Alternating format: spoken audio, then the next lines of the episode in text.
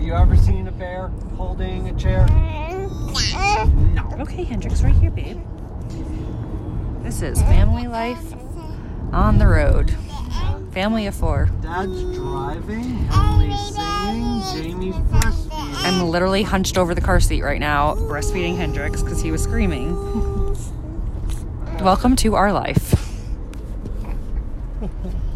Welcome to a new episode of Hot Marriage Cool Parents. This is Doug Hehner and Jamie Otis, aka Jamie Hehner, aka Jamie N. Otis, whatever you want to call yourself. And little Hendrix is here on my lap. So if you hear him, I'm pretty sure that was, I don't know if you heard that belch or not, but that was him. right. Well, we are excited that you're back with us for another episode. Today we have on a really fun couple, someone that I hadn't heard of or knew about until we spoke with them. And then I started immediately watching them and subscribing to their channel on YouTube. So it's the Earls family. They share their relationship, how they got together, but also the fact that within year one, he decided that he wanted to climb Mount Everest. yeah, their story is seriously so inspirational. But before we get to them, you know what we're going to do? five star review time. And this one comes from V. Ryan, who says, Love this couple. I started following Jamie by accident, not even realizing this was a couple from reality TV. I love how open they are in every way. Now I have discovered this podcast and it is awesome. She and Doug really make my day, especially during this quarantine. Good job, guys. Well, thank you, V. Ryan. Oh, I love that. Thank you. That's so cool. Yeah, I love when people accidentally find us. Yeah, me too. So today we have 3,000 questions about me. We're not going to really answer 3,000, but we are going to answer the first 10 questions. Yeah, so we did this last week where we had kind of a this or that game. And I really enjoyed that because we were able to get personal. And I feel like it's a way for Jamie and I to get to know each other more. Okay, so Are these like rapid fire questions or these aren't going to be rapid fire because I'm hoping that you answer in depth. So, like, for example, the first question is What is your idea of perfect happiness? ooh, These are deep questions. yeah. Um, my idea of perfect happiness is, I mean, it has a lot to do with being excited for the day, being happy in your heart, no stress, no anxiety. Your family is healthy, your family is full of love, your kids are happy, your wife is happy. So basically, ecstatic. a perfect world that doesn't exist is, Right. is your perfect happiness. No, because it could be any combination of these. And it's unrealistic to think that this can happen all the time. But I feel like happiness for me kind of goes on like my priorities as far as happiness have changed. So it's more about my wife being happy, my kids being happy. There is a room filled with love no matter where we are, what situation that we're in. And then that's what makes me happy. So my happiness comes Okay. from the people around me's happiness. oh my gosh, Doug. Yeah, I've been speaking way too long today and my tongue is getting heavy. So, Oh my goodness, Douglas. I can't even follow that. all right, go ahead. What is your thing? And if you think happiness, I mean, this is something that I've learned, and don't take it from me, the one who struggles being happy daily. But I feel like we have to be happy based on ourselves and not by the people around us because otherwise you're relying on other people to make you happy and you can't control other people, but you can control yourself.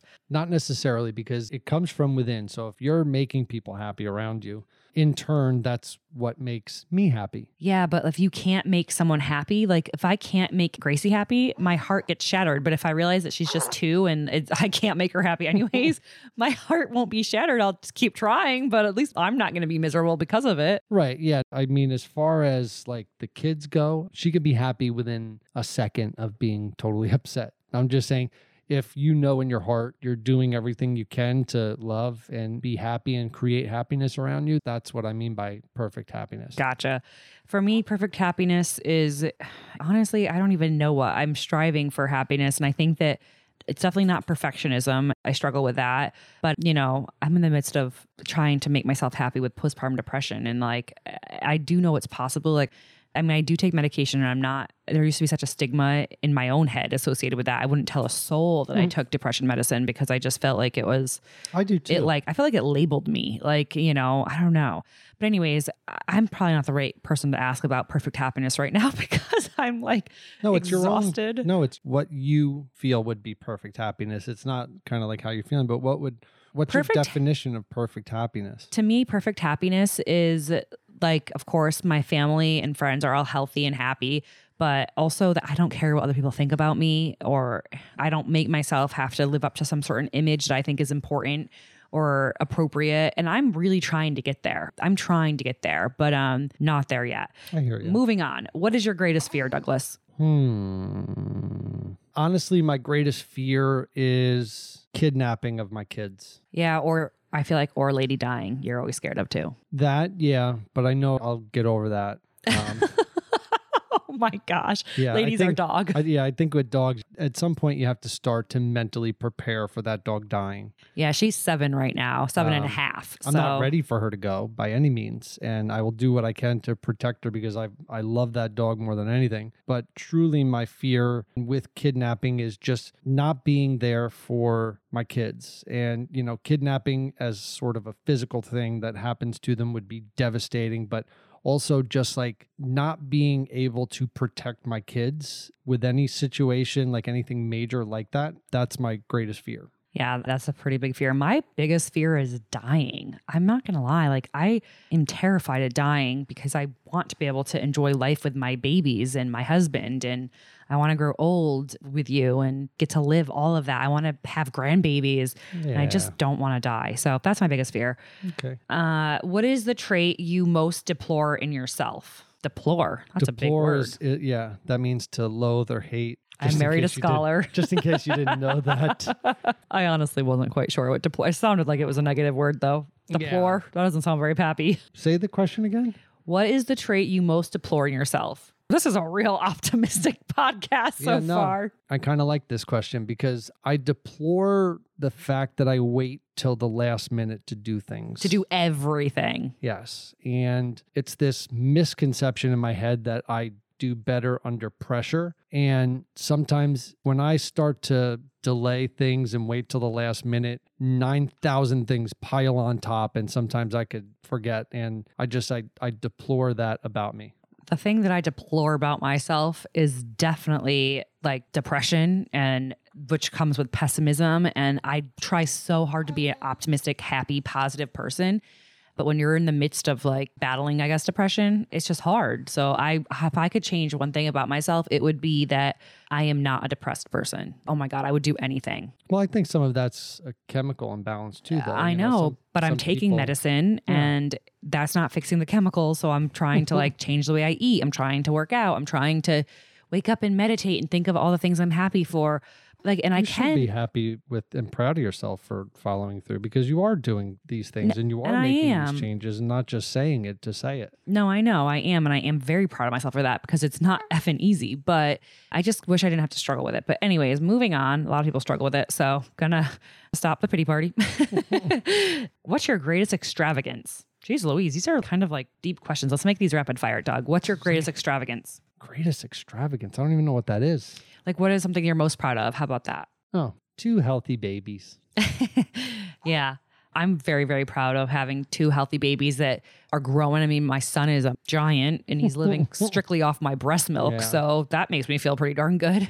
I mean, and that's kind of the obvious answer. If you take kids out of the way, I think I would choose this marriage and what we've built as a family. Honestly, same. I You feel know? like people heard Married at First Sight six years ago, seven years ago when it first came out, and they were like, oh, that would never work. What a travesty to Yeah. marriage. And this is such a mockery. And it was like, okay, I get where you're coming from, but actually, we genuinely want marriage and Mhm. family. And Yeah. just because it's not normal for you and your way of life doesn't mean that it can't be something that's so special and remarkable. And, Yeah, and we've turned we- it into that. Yeah, and I think that we did it without us forcing it. You know, like we did it. Just, Yeah. we did what came natural and, and our feelings, and we just kind of went with it. And we've really built a really solid foundation, I think. And you know, with growing our family and you know just everything that we've done, I'm just really proud of what we've done. Same. Aw, teamwork makes a dream work.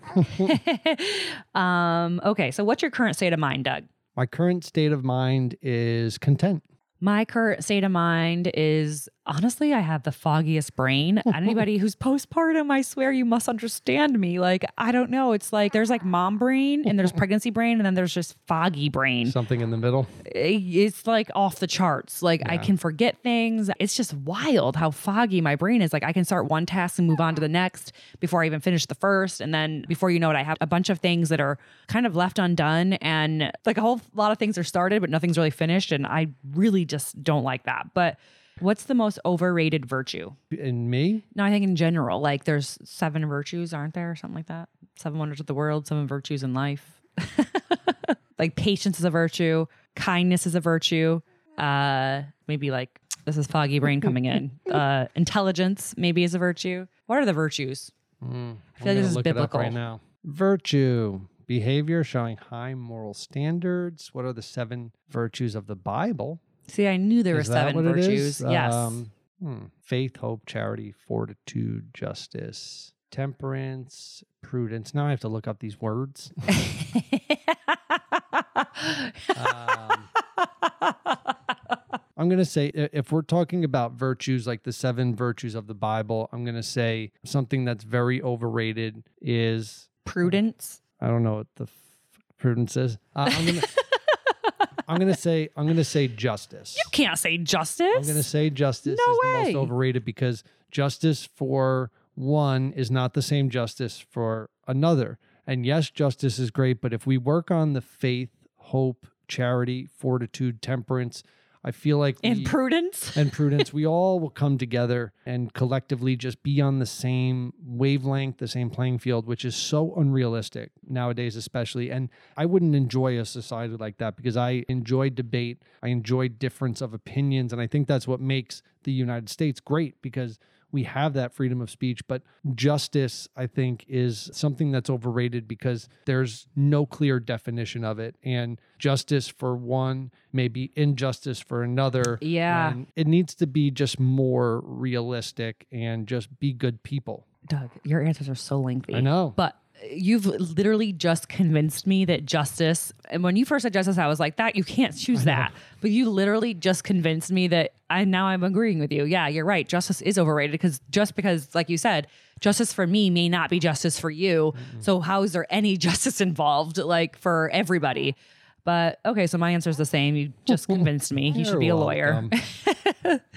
On what occasion do you lie, Doug? I mean, I, I can think of one occasion in particular that you lied, nearly broke us up. What other Yeah. occasions do you lie, Doug?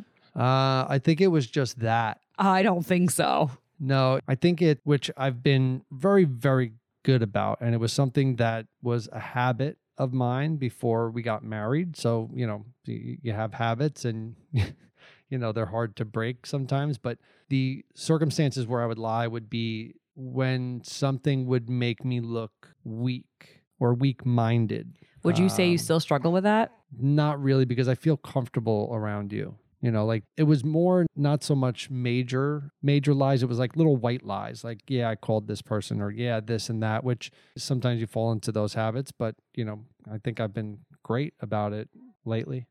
Oh my gosh. But yeah, the cigarette incident, when I was saying that, it was, you know, I obviously didn't know you, you didn't know me, but lying is never, I'm not making an excuse for it. But that was just an example of me not wanting to look a certain way and um, trying to lie myself away from that situation. And that was it. You don't sound very confident when you say, I think I've gotten better about my white lies. I have, though. I have gotten, I mean, 100% better. I hope you have because then Yeah. I'm just not catching on. I only lie when I'm doing bad or illegal things. That's the only times that I lie. Um, when do I lie? I honestly, I'm a brutally honest person, and that doesn't necessarily. I don't know what's better, telling white lies, or maybe I should say this: I don't know what's worse, telling white lies or being brutally honest, because you know both could be like kind of sharpened up a little bit. But um, yeah, sometimes just saying nothing is better. yeah, honestly, it's true. But I don't really lie. I honestly just do not lie. I have no reason to lie about anything. If I have to think about a lie, I mean, maybe if I'm speeding, but honestly, sometimes I even tell the truth with a cop if I'm speeding because I'm like, It's better to tell the truth. because then they're like, okay, so she's not trying to just dig her way out of it, you know, like it is what it is. Like I, I would just say, oh my gosh, I know it's 55. If I was Mm-hmm. going higher, I obviously didn't mean it, but you know, my bad. and then sometimes they just let me off the hook because of that. I haven't been speeding though in a really long time because since good. we had our children, I've gotten better. And you haven't really drove much. Well, that too. We're in quarantine, so it's not like I'm going anywhere these days. Uh, what do you most dislike about your appearance, Douglas? Uh, definitely my weight. I'm not at my fighting weight, and I feel too skinny. And it's weird to say, and it sounds I don't know. there's a certain image that I have in my head where I feel comfortable, and that's being a little bit heavier. And it's very hard for me to gain weight. Very, very hard. Which is tough for me to say out loud because not everybody has that problem, but it is an issue, just like how people would say it's tough for me to lose weight. Um, that's the same as how I feel. Yeah, like when Doug used to say, I can't gain weight, I would almost like be like, oh, I wish I had that problem. but after we talked about it, it was really kind of rude of me to say that because, you know, if I said I can't lose weight and he said, I wish I had that problem, that wouldn't make me feel good, you know? And so I've learned that it's a genuine concern for him that he's skinnier than he would like to be. It's an and insecurity of mine for sure. yeah, and it's not just because I would. I honestly would love to have that problem. I better not say that because it, Yeah. Mm-hmm. it does make him insecure. So I do not have that problem. Uh, I tend to gain weight just fine. but um, I think that what something that I don't like about my appearance is I tend to slouch a lot, which I feel like eh, I just hate the way that that makes me look and feel. Like it makes me feel like inferior and not confident. And I just want to have like better posture. I feel like that would, I could see that. yeah, I slouch a lot and I don't want to end up having like a humpback when I'm older. Would you want I- me to call you out on it? uh, I think so, yeah. Because Yeah? I think I do it without even knowing. Like, especially like right now, I'm slouching because I'm holding Hendrix, and Not if. I'm nursing Hendrix, I'll be slouching. Sometimes when you're on your phone, you slouch. And yes, if I'm like sure. scrolling Instagram, I tend to just slouch and look. And I don't want to be like that, you know. So okay. Anyways, which living person do you most despise? So someone living, who do you despise? I don't know if I like these questions. like, why does it have to be Who despise? I despise. I don't really despise. Do I despise anybody? I don't despise anybody either. Like, there's no one I despise. I mean, there's people that hmm. do some crazy things that I don't agree with, but I don't like hate Yeah. anybody. I don't wish ill intentions on anybody. I genuinely dis- don't. I despise sex traffickers. Okay. That's who I despise. Yeah, I could go with that. Or like someone who murders someone, but I don't know them. So I don't, I can't like name one person. You'll just wait till you see them on 20/20 or whatever. yeah, I'll despise them then. Uh, what is the quality you most like in a man? Ooh, the men that I thirst over. I like someone that's down for anything. I like that trait about people. Just, you know, oh, you want to go do this? Yeah, sure. Or, you know, just to come along. Or even if you don't want to do anything, it's just like, oh, you just want to kind of sit around or hang out? Yeah, sure. Like, I just like that person. I feel like you are that person, Doug. I try to be. You really are because I'll say anything and you're, well, unless it's going for a walk. You don't like to go for a walk or a hike, all.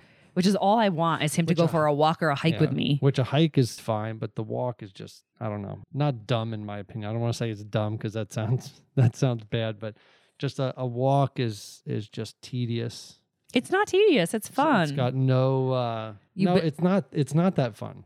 it's not. You're just walking.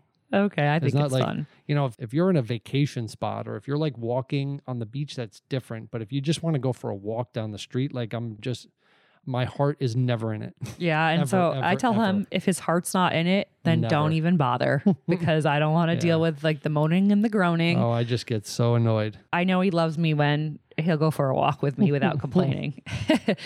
what is the quality you like most in a man? For me, I think someone, I mean, I have like a lot of qualities, like someone who can, someone who can make me laugh, someone who makes me feel comfortable around them, someone who listens to me.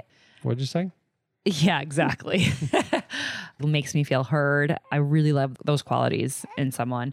Which words or phrases do you most overuse, Doug? Probably the word um. Yeah, I think you do say um a lot. For me, I've been trying to be more conscious. I, you know, on my sales calls and on this podcast, I am very aware of trying to not say um. So that's good. For me, I think I say I hate it when I say like. I don't do you think I say like a lot? I don't notice it to an annoying point. No. That's good. When I was younger, I said like like every other word and Yeah, it is weird when you hear people say that. like I ate like this, like a really big, like potato. Like what? like that. That is how I used to talk. but I was also a teenager. But I was aware of it in my early. Valley girl. I guess I was aware of it in my early twenties, and I really like. I really worked hard. I, Doug, you have to say like sometimes. I know. I really worked hard breaking like out of my dictionary. I like it.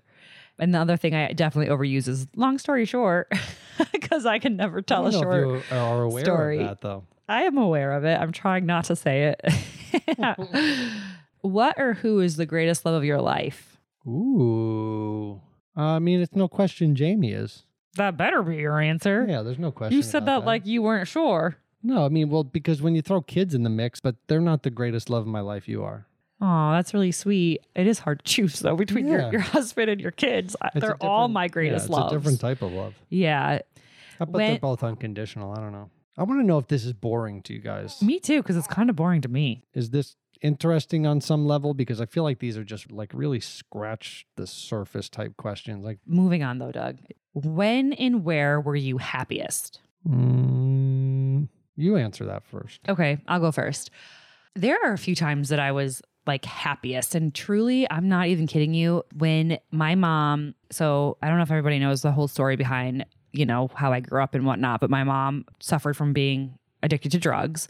And so she would just leave for like weeks at a time. We would have no food, we'd have nothing. Eventually, we ended up, she was just gone all the time. And I was only 19. So I ended up, I like wanted to get out of that situation, which I always have a little bit of regret because I didn't take my siblings with me. But I ended up renting my own little trailer, and it was a two bedroom trailer, but it was mine. I mean, it had a, a leaking roof and a hole in the floor, but I didn't care because it was mine. And so I moved there, but then like literally within a month, my mom ends up getting straight up evicted out of this trailer, and they locked it and boarded it up so that she couldn't get back in because she hadn't paid the bills in such a long time. So my siblings come to live with me in this little, you know, rundown trailer that I'm renting. And I've got to tell you that that was genuinely the happiest I've ever been because my siblings and I bonded like you wouldn't believe. Like I was in school full time, plus I worked part time as a waitress. So I had like next to no time to just hang with them because I was obviously just trying to keep us all afloat. But we all had our chores, we all helped each other. I remember one time we watched The Exorcism of Emily Rose. I think that's what it was called. And no joke, I remember we all were crying and praying together. Um, Slept in the same we bed. were just like a bunch of kids living together. And I know that sounds, I don't know, wild, but it was genuinely They the kind of best time of my life because we grew such a close bond that just has never been broken since then. Like we were never that close, I think, uh, as kids because I lived with different people. Like we all lived different places and I didn't always live at home with my mom. It's a long story, but any case, that was the best time of my life. Yeah. See, for me, I there's also a couple, and there's different forms of happiness for me because I, you know, I'm thinking back, like my one dream was to become a professional baseball player, and when I actually got invited to an invite-only tryout with the Mets at a high school, like that was huge. And then I had several other professional baseball tryouts after that. Buying our house and moving in while we were pregnant and just about to deliver our daughter, like that was, I mean, it wasn't the best and happiest time with our relationship. No, it um, wasn't. by any means. But you know that accomplishment was an extremely happy time for me. And then, yeah, I think just with kids, I think that's the obvious answer though too. Yeah. Okay. So, which talent would you most like to have? And if you guys listened to last episode, then you probably know what my answer is. How about you, Doug? What talent would you most like to have? Hmm. You're really thinking about this. Yeah, I think being a videographer. Doug, you can be a videographer. I know, but if right now, if I were to go for like an extreme talent, I think it would be that, like making movies. Oh, well, fun fact about Doug. I don't know if you guys know, but he is starting a YouTube channel just for children. That's like right. videos that Gracie and Hendrix would like to watch and maybe your kids would want to watch. I'm going to try to help encourage him because he's definitely more of a I don't know, dreamer, an artistic person, whereas I have a lot I'm of ideas down. yeah, he's got lots of ideas. He thinks he has to buy something every other day. And I'm like, just make a video already and we'll share it for heaven's sakes.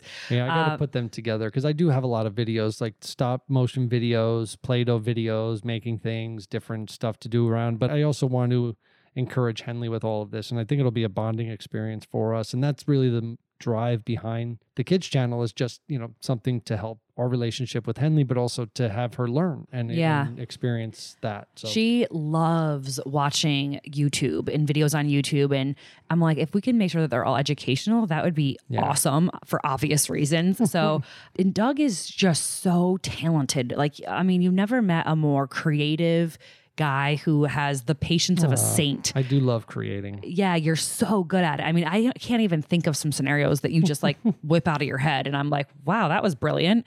So now I'm like, okay, we have to like pull these ideas together and actually get them on YouTube. Yeah. And then Gracie, I would love for her to just watch her daddy's videos and then she'll learn from them. And I need like four more hours in the day. yeah, we, doesn't everybody need like 10 more hours Yeah. every day? I mean, it'd be great. I'm not gonna lie, like I've actually talked to Doug about maybe quitting his nine to five job because he spends more hours than nine to five at this job. And I think it's any sales role. yeah, everybody works harder. You know, most people work more than 40 hours a week, I think. But like, if we're able to swing it, I would love to be able to have him at home. Well, he's at home anyways, but you know what I mean. Anyways, which talent would I like to have? Aren't you curious, Doug? Singing. It's true. How about that? I really do want to be a good singer. Okay, tell me. I took voice lessons for a long time. I'm going to try to sing something in my uh-huh. real voice right now and tell me. That's what Doug does when I sing. But I want to hear from you, you listening, if you think I'm really that bad. I mean, I don't think I'm that bad. Do not turn your radios up. I don't think I'm that bad, Doug. What song do you guys want me to sing? I used to sing Carrie Underwood. I used to sing, what was that called? Before He Cheats. Maybe. I can't do it. I'm going to do it on the spot. I'm going to do it. I'm going to show you how good of a singer I am. And when I was younger, I used to make my sister listen to me sing over and over and over again. And I'd be like, Does that sound good? Does that? She's like, Yes, Jamie, you sound good. Like, I think she just said it to shut me up. but wait, I'm going to sing for you guys, and you should please tell me if you think I'm a good singer or not.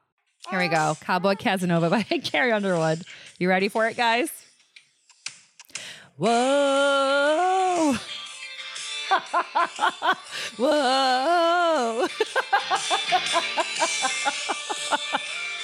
Doug's face right now. Hendrix's face right now. You better take it from me. That boy is like a disease. See, I'm not so bad. you're running, you're trying, you're trying to hide, and you're wondering why you can't break free. He's like a curse, he's like a drug. Okay. All right. Was I good? Yeah, it was great. Listen, I have the guts to sing on the podcast. Good for you. I was living my dream for 10 seconds there. beautiful. All right. Okay. Okay. Enough of the silliness. Truly, though, if I could sing like Carrie Underwood, all of my dreams would be coming true. yeah. But I can't. It's okay. She can have that role. On that note, I think it's time to bring on the Earls family. yes. I wonder if they'll think I'm a good singer. Aye, aye. but first, something that I wanted to mention real quick. A lot of us are working from home, obviously. For those of you that have children at home, you know there's a lot of online learning, whether it's through Skype or through a computer.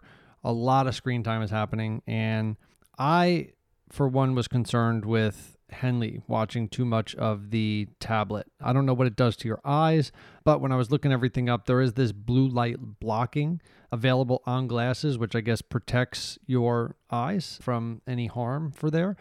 But this will actually apply to any parents that have kids, whether they need glasses or if they just need the blue light blocking lenses. There's a company, Jonas Paul, out there that specializes in glasses for kids between 4 and 16. I never had to go shopping for glasses, but I know Jamie did, and she hated going to the eye doctor and then to the store. And then when you're in the store, you only have a couple minutes. You have to try them on and then make a decision. Apparently, it's a lot of stress and a lot of pressure to buy something. So, Jonas Paul, they have a home try on kit available for just a dollar that allows you to check out their glasses for a week without even leaving your home. The kids can wear the eyeglasses, see how they feel, get a sense of how they look, and then they can easily just order them from Jonas Paul. So you can easily test out the glasses, test out how they look, and then just simply order online all from the comfort of your couch. Yeah, so their prescription glasses start at $79, including prescription lenses. They also have the blue light blocking lenses available for every Jonas Paul, both prescription and non prescription glasses, which is perfect for extra screen time and if they do have online learning. So, for those of you that have children that may or may not need glasses, or if you're concerned about the screen time, definitely check out the Jonas Paul website. You can go to jonaspauleyewear.com and use the promo code COOL parents 15 to get $15 off your order. Again that's jonas paul eyewear j-o-n-a-s-p-a-u-l e-y-e-w-e-a-r dot com. Use the code cool parents 15 and get 15% off and speaking about working from home for any of you that are working from home i'm fortunate enough to where i work for a software company and i am able to do my work from home I've noticed that I do better during the day when I actually dress up rather than just staying in pajamas the whole day. I feel better. I feel like I work better. Maybe it's mental, maybe it's not. Who knows? But I was talking to Jamie about this, and she is a huge, huge fan of Betabrand dress pant yoga pants. They are extremely stylish and as a guy, I find them extremely sexy on Jamie. She has a ton of different colors. They also offer skinny, cropped, eight pocket, more and they also launch new styles weekly. So, getting ready for work, deciding whether you want to have a professional day or comfortable day, Betabrand pants gives you the comfort of wearing yoga pants, but they're actually dress pants. So, it does make you look great without having to deal with a lot of uncomfortable clothing when you're working from home. So, definitely check out betabrand.com slash HMCP. You can get 25% off your first order. I know Jamie has a whole entire drawer filled with these pants. So find out why a lot of women are ditching typical work pants for betabrand dress pant yoga pants. Go to betabrand.com slash HMCP. Get 25% off your first order. Again, they're doing this for a limited time. So betabrand.com slash HMCP. 25% off your first order. Okay, so excited to have Rachel and Harold Earls on. They're authors, YouTubers, and parents to Wyatt and Leo, and they're our guests today. Rachel spends her time vlogging and running her successful business, an Earl Family Foundation. Captain Harold is an active duty Army officer currently serving as the commander of the Guard, the Tomb of the Unknown Soldier. Their YouTube channel has over half a million subscribers, and it's where they, as Rachel says, love God, love people, make a difference, and they're thankful. Hey guys, welcome so much to the show. Real fast, your family business, an Earl Family Foundation. Can you explain a little bit more about what that is? Yeah, of course. And we're so excited to be here, Jamie. Oh my goodness. Like so fun to hang out. Thanks for having us. Oh my goodness. You just saw the whole behind the scenes here at the podcast with Hendrix was like so fussy. And of course it's time for us to chat. And that's just like how it goes, right? Mom life. And then that's when he gets fussy. yep, keeping it real. That's what we like to do too. Just raw and real. But um the Earl's Fam Foundation. So that was kind of my dream all along when I started my YouTube channel was I realized as I was sharing my life and sharing my story, people were relating to that, but then also sharing what was going on in their life and their hardships. And I empathize with people and I care so much. And so I saw a need there and I brought it up to my husband. I said, honey, wouldn't it be so cool if we could create a foundation and give back to our community that watches our videos and figure out a way to like financially bless them through whatever those hardships are. And so it's been really incredible. We have a team of volunteers and we do monthly projects um, I mean, just try to meet those different needs. Oh my gosh, you guys are saints already. I mean, seriously. Okay, so I know that like you guys just released a book very recently here in June, and we're in June still. We're so excited to chat about this. It's called A Higher Calling, and it's all about your love story and the struggles you went through as a couple. And obviously, I want to get to all of that. But first, I want to just say a big, huge congratulations because you guys made the national best-selling list. That is no small task. So congrats on that. I was wondering if you could tell us a little bit about your journey together. Wow. Yeah, great question. So, as far as the book writing journey, that has been a very long path. We actually had no idea how no difficult idea. and strenuous it would be, honestly, to write a book. But I think it's in part because we poured our absolute heart and soul mm-hmm. into that book and into that story. And quite frankly, that story, as we've lived it in real life in our first year of marriage, and I set out to climb Everest in our first year of marriage, it took a lot of toll on our marriage. So not only to write that was hard, we had to go back and relive those moments. And I think it opened up a lot of things for us as we wrote. Yeah. So a little backstory about our book. Like you said, it details our whole beginning of our relationship, how we met and fell in love, how my husband proposed. There's a bunch of surprises in there. We like surprises. But then my husband had this big dream of climbing Mount Everest. And he just happened to do that during our first year of marriage, which I mean is kind of mind blowing no to think about. Time. There's no better know, right? really, better than when you had your first baby. I guess there's that. Yes. yeah, and so we were trying to get pregnant as well, and so it was oh, so no. much to work through. And so the book was really a good reflection piece for us to kind of work back through all the emotions and everything that we were going through.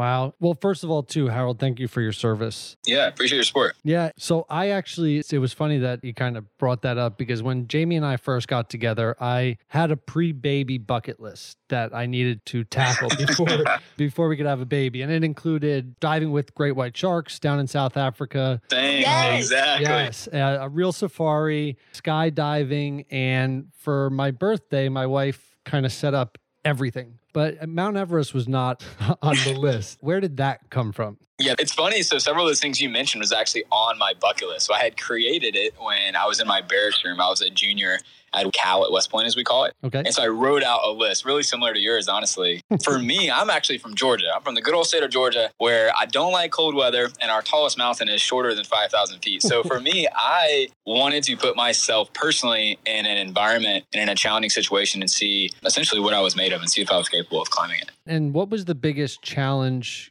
gearing up for Mount Everest? I imagine there's a lot of logistics that go into it. I mean, can anybody just say, I want to climb Mount Everest and then go to the mountain and climb? Uh, no, not at all. Yeah, so, yeah surprisingly. So, yeah, there's today. a ton of logistics, a ton of fundraising. And I think what was kind of neat through that was how Rachel, I originally told her, so I called her from my bear stream and I had this crazy idea. And I thought for sure she was going to push back on it. And what was really cool is how through all the logistics and all the training and all the funding that it took, how not only did she support me, she came on and she was like, what can I do to make this happen with you? And what was really cool is how our Aww. relationship actually grew through that time. And I honestly learned a lot about love because to me, it showed a deeper side of love that I hadn't seen before, right? Where like you expect your family to support you in going and pursuing your dreams. But what I didn't realize was someone coming alongside me and running the race with me. Yeah, that's wild, especially because she wants to have your babies. And if you're not around, she can't have your babies. yes. Jamie, we had actually talked right before I left because we were like, man, should we get pregnant? Mm-hmm. It was like a big dilemma because for me, I was like, look, this is like an insurance policy. I'm all about keeping my lineage going. Like yeah. if something happens, I want there to be another, you know, Harold Earls to carry things on. So, yeah. and then Rachel was like, I don't know if I can do that. There's all sorts of things. If I get pregnant, then what does that look like if you don't come back? Yeah. I'm sure it was an emotional goodbye, also, right? Yeah, you know, the funny thing was that because it was all those logistics, I mean, it's really expensive to climb Mount Everest. I mean, Harold was still in the army, right? And so there's a lot of steps that we yep. had to walk through. Right. And so even up until that very last day, it was still just like trying to make it happen. So our emotions really couldn't even set in. I remember I was filming a video because I was running the social media for the whole Everest expedition. Like while he's at the airport leaving, and it wasn't until he was literally walking away that I'm like, oh my gosh, like that very well could have been like my last hug, my last goodbye. Uh forever, you know? I can't imagine being married to someone who has an occupation or, you know, desires of climbing Mount Everest just being married to someone when every time you give them a hug goodbye and they go to work, mm-hmm. it could be their last time. And you have that with him being in the military as well. Yeah, absolutely. I definitely think it's just given me such a deeper appreciation for all the men and women in situations of, you know, sacrifice. And while Mount Everest is a little different, but just specifically like for our service men and women and just what their families go through. You know, I had no idea before I met Harold and lived this life on my own, you know, so I didn't really appreciate it until now. Yeah. And for the climb, I mean, you had a mission to draw attention to veteran suicide and PTSD, right? Was that also something you were raising awareness for? We did. So it's interesting. I, I think how it started out is really it started out like selfishly as me wanting to climb Mount Everest. It was something. I always wanted to do, but I think what was really neat, I had a mentor of mine, Command Sergeant Major Todd Burnett, and he started talking to me more about his personal struggles. He's been in the military for a long time with post traumatic stress and to the point of wanting to take his own life one day. And so he shared that oh, with man. me. And that was someone that I had looked up to more than anyone in the world in regards to a person and a leader someone that I admired, and to realize that PTSD and suicide is such a real and prevalent thing, and not just in the military, honestly, just in this country. I didn't know. I mean, I was 23 at the time, and so I think the the beautiful thing is how you know we were able to use that, and Sergeant Major was able to come in and say, "Hey, why don't you guys do this for a cause?" And what was neat is how we not only were just climbing, you know, for the sake of climbing, then it was something much more than that. Wow, and that's incredible. And thankfully that you had a sergeant and you had someone that was, you know, as truthful and forthcoming Mm-hmm. Yeah, because I think that a lot of times, especially people who suffer with anxiety and whatnot, there's such a stigma around it that it's hard to be very honest and truthful about that. I wanted to ask, what advice do you have for anyone who's anxious or fearful? I mean, obviously, Harold, you were gone for 63 days. I mean, you must have gone through some sort of anxiety and, you know, fearfulness during that time, I can only imagine. And how did you cope? I would say ask yourself what grounds you, right? For me, it's faith. Faith is the bedrock of who I am as a person. And so that I know that when I get in situations, that's what I turn to, right? So I think it's super important to really know who you are and know what your bedrock is, and also know the people that you can reach out to, right? Mm-hmm. Because we are human. We are going to be scared. We are going to be anxious. We are going to have a whole litany of emotions that we feel but it's important for us to reach out and share that. So whether it's someone struggling with suicide or someone who's scared, you know, of losing their job, it's important to share that and communicate with others because we're human. Yeah, I definitely think we're not meant to carry any of those burdens by ourselves, you know, whatever it is. We're meant to be able to lean on other people. Humans are meant to have relationships, right? And so definitely reaching out. I love that you said that, honey. Yeah, I really do. And a lot of the listeners, especially, do appreciate people like you for those that share their voice and bring awareness to things that are kind of behind closed doors or you know people that are feeling a certain way i think it's important and the mission mm. that you guys do it was climbing mount everest the hardest thing that you've ever had to do in your life Yes, very much. Well, so. he's never given birth. that is the best answer ever, Rachel. she one ups me all the time. I mean, all the time. You can never top giving birth. I'm sorry. Yep, exactly. my wife just went through a home birth with no epidural, so I can't complain about oh. anything mm. ever again in my entire life. Nothing. Jamie, you are a warrior, girl. A warrior. Doug, was it difficult on you, or did you do all right? Oh my god. I mean, it it took me a week to recover. All right, that image yep. that was in my head, but um, yep, it, yep. yeah, my back hurt a little bit after cleaning up the pool. Same, yeah, cleaning the pool, drinking some tea. Yeah, exactly. Ay, ay, ay. But uh, yeah, I'm still amazed by women that can do that. It's just unbelievable. Okay. now I'm blushing because this isn't about me. Uh, but uh, I, I wanted to talk to you guys because you guys have what seems to be a very healthy, strong, solid relationship. And, you know, you're also quite young. I mean, you guys were kind of talking about your age earlier. You said, Harold, that you were 23 whenever you were chatting with the the sergeant, I believe you called him, the person who was above you or whatever for the army. Yep, sergeant major. Yeah, so you're really young and you're also very young parents you know, I think you could be a parent at any age, really, obviously. But you're not young. 12, not 12. you're 12. You were very young. You're in your 20s and you have two babies. One is three and one is only one. And you guys, I mean, your husband, Rachel, climbed Mount Everest your first year of marriage, and you guys have made it through. And so I would love to hear more about if you have like any sort of insight on what kind of keeps you together and what mm-hmm. how what kind of maintains your strong relationship because I don't know about everybody listening, but like I could always use all the tips. I'm always learning. I mean, I think you're so right, Jamie. We are always learning and we don't want to give off you know the impression that we have all the answers you know like we're 28 now you're right we have two kids and we've been through our fair share of things but we just try to grow and learn through everything and one of the things that has been helpful for us is to always remember that we're on the same team and that's yes. in everything that we face you know it could be a job loss it could be a move those struggles it could be climbing mount everest those things can separate separate you and you can kind of like argue over them, or you can choose to be on the same team and you guys are fighting together against whatever that is. You're facing that together, you know? Amazing. So just having that mindset is a big shift. And it's funny, it was on our honeymoon actually where we kind of came up with our team name. It was kind of by accident, but on our honeymoon, we traveled around Europe. We went to 17 countries in 30 days. Oh my gosh, most epic honeymoon ever. it, it really was. It was wild. But there was one day that I was just like so hungry and I was kind of complaining about it. And Harold was making fun of me. But then eventually later, I heard his stomach growl. And so we just laughed about that and said, We're team hungry. And so that became our little like team name. But it's such a silly thing. But when we kind of face things, we kind of remind each other, we're like, hey, we're team hungry. You know, it's like you and me against whatever it is we're facing.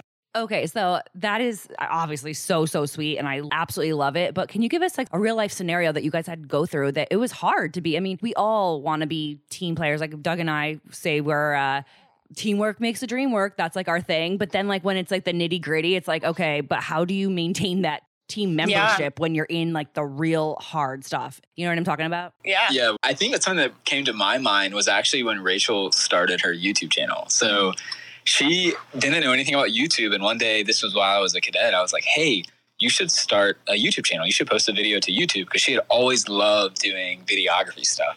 And so she's like, okay. And so she ended up posting a video. I thought literally nothing of it. But long story short, what ended up coming of it is it got a lot of backlash in the cadet community. Some people were like really hating on it.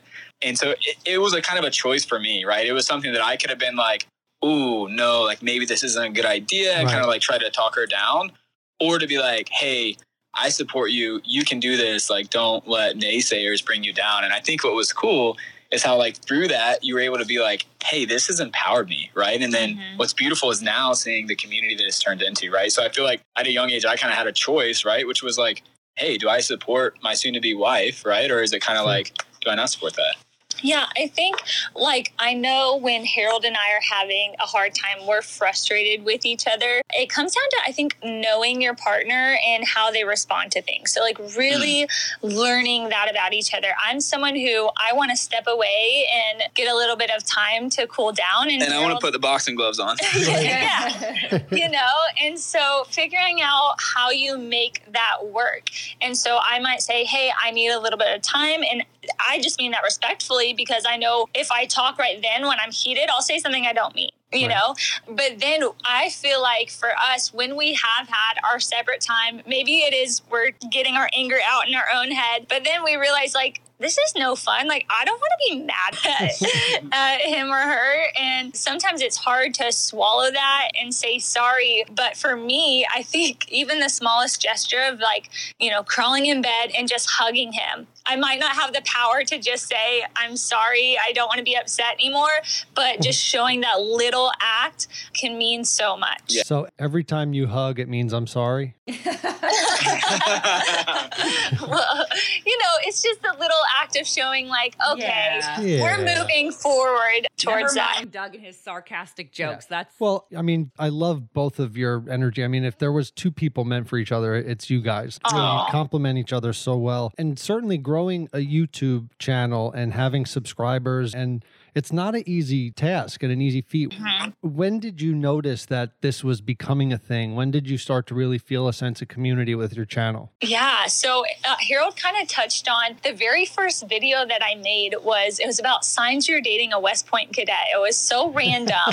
That's awesome. It's literally so cheesy. I mean, if you watch it, you'll cringe. It's fine. I definitely want to watch it now. I've come a long way. And like Harold said, I actually got so much backlash on that video video from the West Point community. But on the flip side, I also got so much encouragement from the other girlfriends at the time because it was a voice that they didn't have before. It was someone that they could relate to.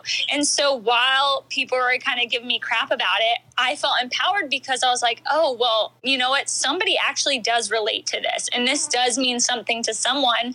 And so if I have to take the heat, like I'll gladly do that so that I can give us women a voice. And so that was my first little power move of like, okay, this could be something. I could grow a community here. But it didn't really take off until our first pregnancy announcement with our son Leo. I surprised On Christmas morning and told him that I was pregnant, and Aww. he was so emotional. Yeah, like, I cried like I just cried a bunch. it was the sweetest thing ever, and that video went completely viral. I mean, it was just shared on so many different platforms and, and reposted everywhere. That's amazing. Um, and so from there, I think a, a lot of people found us from that video. That's so sweet. Nothing better than seeing a strong, burly man who's, you know, serving his country break down in tears over a baby. That's honestly, that's why it went uh, viral. That's adorable. So are you saying I'm not a strong, burly man? Is that what I'm getting out of this? No, no, I'm saying that it's, it's a combo. Yes. And honestly, as a woman, and I'm Rachel, I'm sure you can agree, but like strong men cry too. Yeah. And it's thing when a man who is strong and burly can be at one with his emotions and not, you know, be embarrassed to cry. Like that's just mm-hmm. nothing is like sexier. So no wonder that went viral.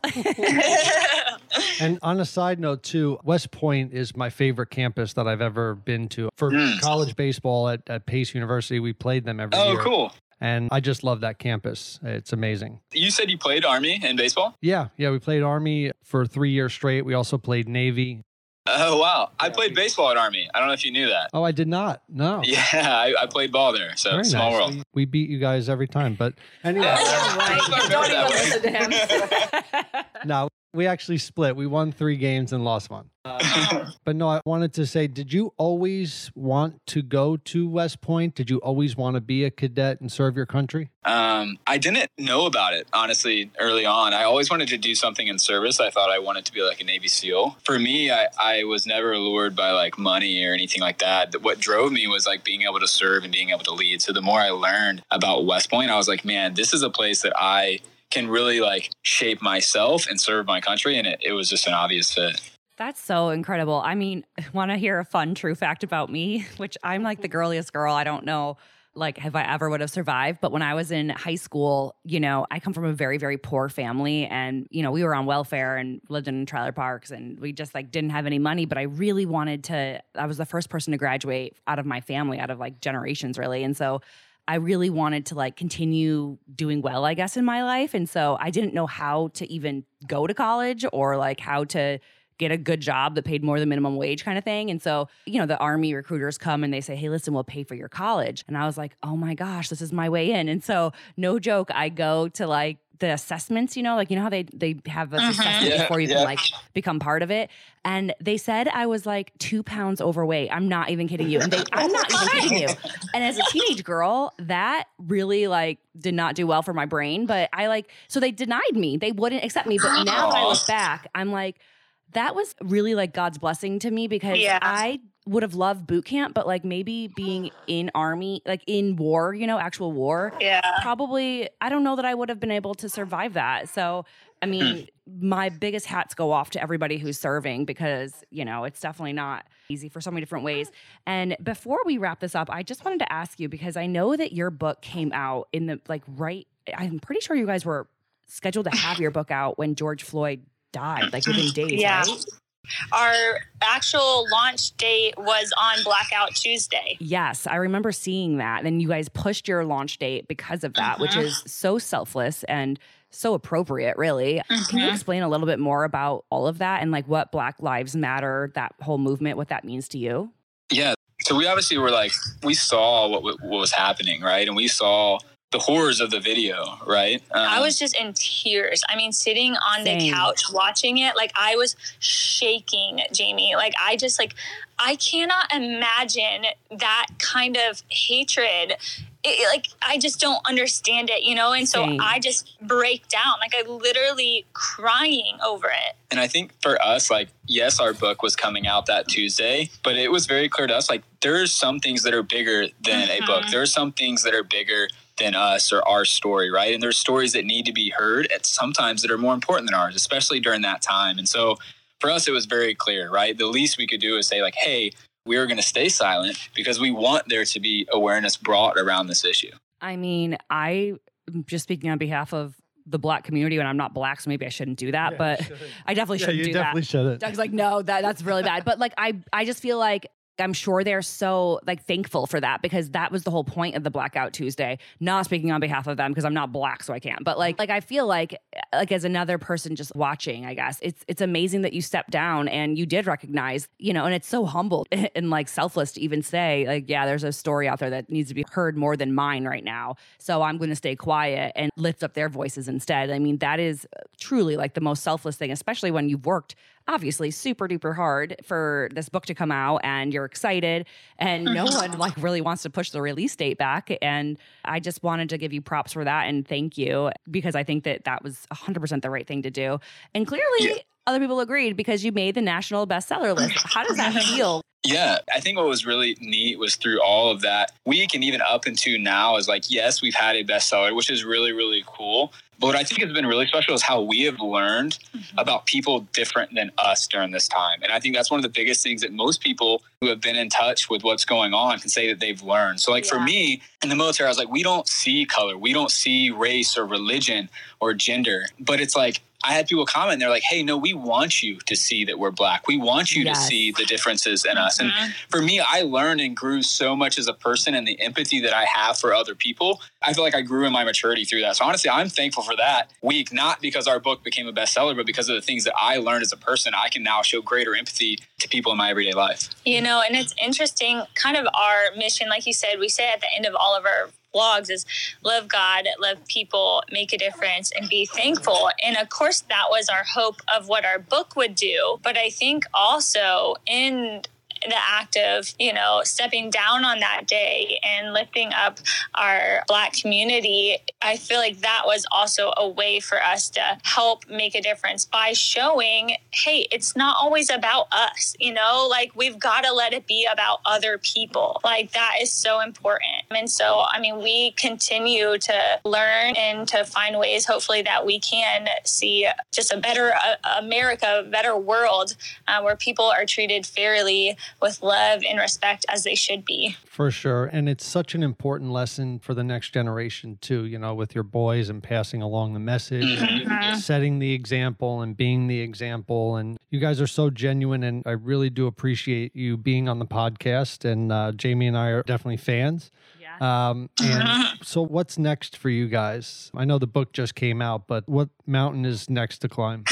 That no mountains. I can tell you that no mountains. Next, I feel like we've been running so hard these yeah. past three years. Very hard. I think we just want to slow life down and really enjoy life over these next months, just as time as a family. We are working on baby number three, which is exciting, mm-hmm. but we want to slow things down a little bit. Yep, we're trying to get pregnant with baby number three, and we're actually moving. We're not exactly sure where yet, but in two months, Harold's yeah, actually getting, actually getting out of the army. He's getting yeah. out of the wow. army.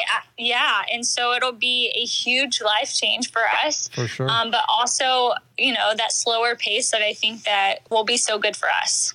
Absolutely. And so First of all, this is so exciting that you're trying for baby number three. I'm sending you all the baby dust. That's so exciting. I expect another video with the big burly man crying when you. we just got the okay to start having sex again. So, yeah, thank you for that clap. Which doesn't mean that we are going to start sex immediately, Douglas Hehner. but anyways, um, where can everyone find you if they wanted to? I mean, obviously your YouTube channel, but can you please, you know, give everyone listening a chance to find you and follow you because I'm sure that they want to keep up with you. And also, where can they find your book? For sure. So our YouTube channel is Earls Family Vlogs. And then on Instagram, you can find me at Rachel Earls. And you can find Harold at Harold Earls IV because he's the fourth. And then That's our awesome. book. Yeah, our book is called A Higher Calling, and you can find it anywhere books are sold. So, like Amazon, really easy. Yes. Uh, or earls.org too. Yeah, we have a website, earls.org. Oh, real fast because I didn't realize that you were the fourth Harold. Did you? I and you have two boys, and they're not Harold the fifth. They are. Well, one of them is. Oh, I'm incorrect. Oh, I love yeah. it. I always get corrected. people a lot of people don't know this, but our firstborn son, his name is Leo, but his legal name is actually Harold Lloyd Earls the fifth. So what had happened was is Rachel was never a fan of the name Harold. And so I mean, I, who is? It's I, like a grandpa name. Get out of here. Get out of here, girl. Generation. And so I made her a true story. Like literally two months into us dating, no, I was like, was like the first day Okay. that we talked. probably. So I was like, you have to promise me if we end up getting married that we can name our firstborn boy Harold. And she was like, deal. Yeah, well, I mean, you're not really thinking. So I held her to it. so listen, eh, when I was pregnant in the beginning, I thought it was a girl. So I was like, okay, I'm in the clear. And then literally like two weeks before we found out the gender, I was like, I know it's a boy. I am sure it's a boy and I am screwed. Like I've got to think of something fast. And so I started to think of like any nickname I could possibly come up with that could spin off a Harold or Lloyd or something. I like literally could come up with nothing. And so I finally found Leo, just a, a random L name. And I was like, that's a really cool name. I like that That'll name. work. You know, a lion is Harold's favorite animal. Maybe he'll go for that. And he loved it. So I'm like, okay. That's awesome. Compromise. So Leo's actually just a nickname. It's not like his legal name or his middle name at all. You know what's so crazy is did you ever get like any backlash for that? No, because I think half the time they don't know. They were confused. Yeah. Yeah, they get confused. And the funny thing is, I always thought that. Like growing up, I was like, I don't understand why any parent would ever name their kid like you know, their first and middle name switched and then they go by their middle name or mm-hmm. just a Same. random thing. I'm like, why Yeah. wouldn't you just name them that? But now I know because you get in situations like this. Okay, girl. So, no joke. We, my daughter is Henley Grace, and I call her Gracie. And everyone is like, why don't you just, why don't you name her Grace then? Why don't you just name her Gracie then? And I'm like, it's the same thing. So, like, for me, it's a whole story that I just, she's like my little saving grace because we suffered a loss and then had her. And so she really is just like my saving grace. But I get so mm. much backlash from people like, her name's Henley. Why do you call her Gracie? Doesn't she get confused? And I'm like, good golly, people. Like, can't a kid have a nickname? I know, right? And, and you just say, well, I'm the mom. So exactly at that point. But uh, you're smart that you barely even mentioned the fact that Leo is actually Harold the Fifth. That is so Mhm. cool. I mean, that is really, really awesome that he's the fifth. Like, who can say that? There's been that many generations. But I know it is weird. Are you listening right now, honey? She, I, I'm all about it too. And I just realized that you guys, like us, waited until you got married to have sex with each other. Yeah, we did. Yeah. We did. Except We you guys did waited. it for far better reasons, probably than than we just happened to get married at first sight. So we had no choice. you guys have way more self control than we do. Uh, but anyways, we were trying to uh, let you guys go. I know you're super busy, but thank you so much for taking the time out to chat with us. I am so excited to share this conversation. I know that everybody listening is has had Aw. such a great time chatting and hanging out with you guys too. So thank you so much for being part of our podcast. Yes. Yeah, thanks. Thanks so much. Honestly, anyone listening to, just know that we're thinking about you and praying about you. This is a crazy time and it's hard for a lot of mm-hmm. people. So just know that you haven't been forgotten, that we are thinking about you as well. All right, guys, we'll talk to you soon. And congrats again on your book. To everyone listening, you guys heard it from her. Find it anywhere. Amazon is probably the best because it's just fast and easy. And it's called A Higher Calling. All right, bye, guys. You know, and I thought my pre baby bucket list was awesome and extreme, but climbing Mount Everest is a whole nother level. Don't even get that in your head because I don't think that I don't even like the cold when my I heart could take it. when I wake up in the morning and it's cold. Yeah, same. This is gonna go to Mount Everest. We I got- would love to see Mount Everest. Yeah, we got a Florida home on purpose, and that's because we don't like winters. We like summers. That's right. I want a vacation to the winter where I know I can go home to the sun. yeah. There was so much fun to talk to, and I really appreciate them coming in. And definitely check them out on YouTube. They have a really, really fun channel. yeah, and definitely check out their book too. I'm really excited to read it myself. Yeah. And until next week, guys, we love you. Wear your masks, wash your hands, Find have us on- fun. Yeah, and you can find us on Instagram or and on social media. Hot Marriage Cool Parents. Jamie and Otis, Doug Hehner. Hendrix. Hehner. Yes, and Henley. and Henley Henley Grace Hehner too. Yeah. Yeah. no, we love you guys. And hey, maybe you want to try singing a Carrie Underwood song. I mean, can't top me, but you can try. Yay. All right. Bye, guys. Bye. See you next week.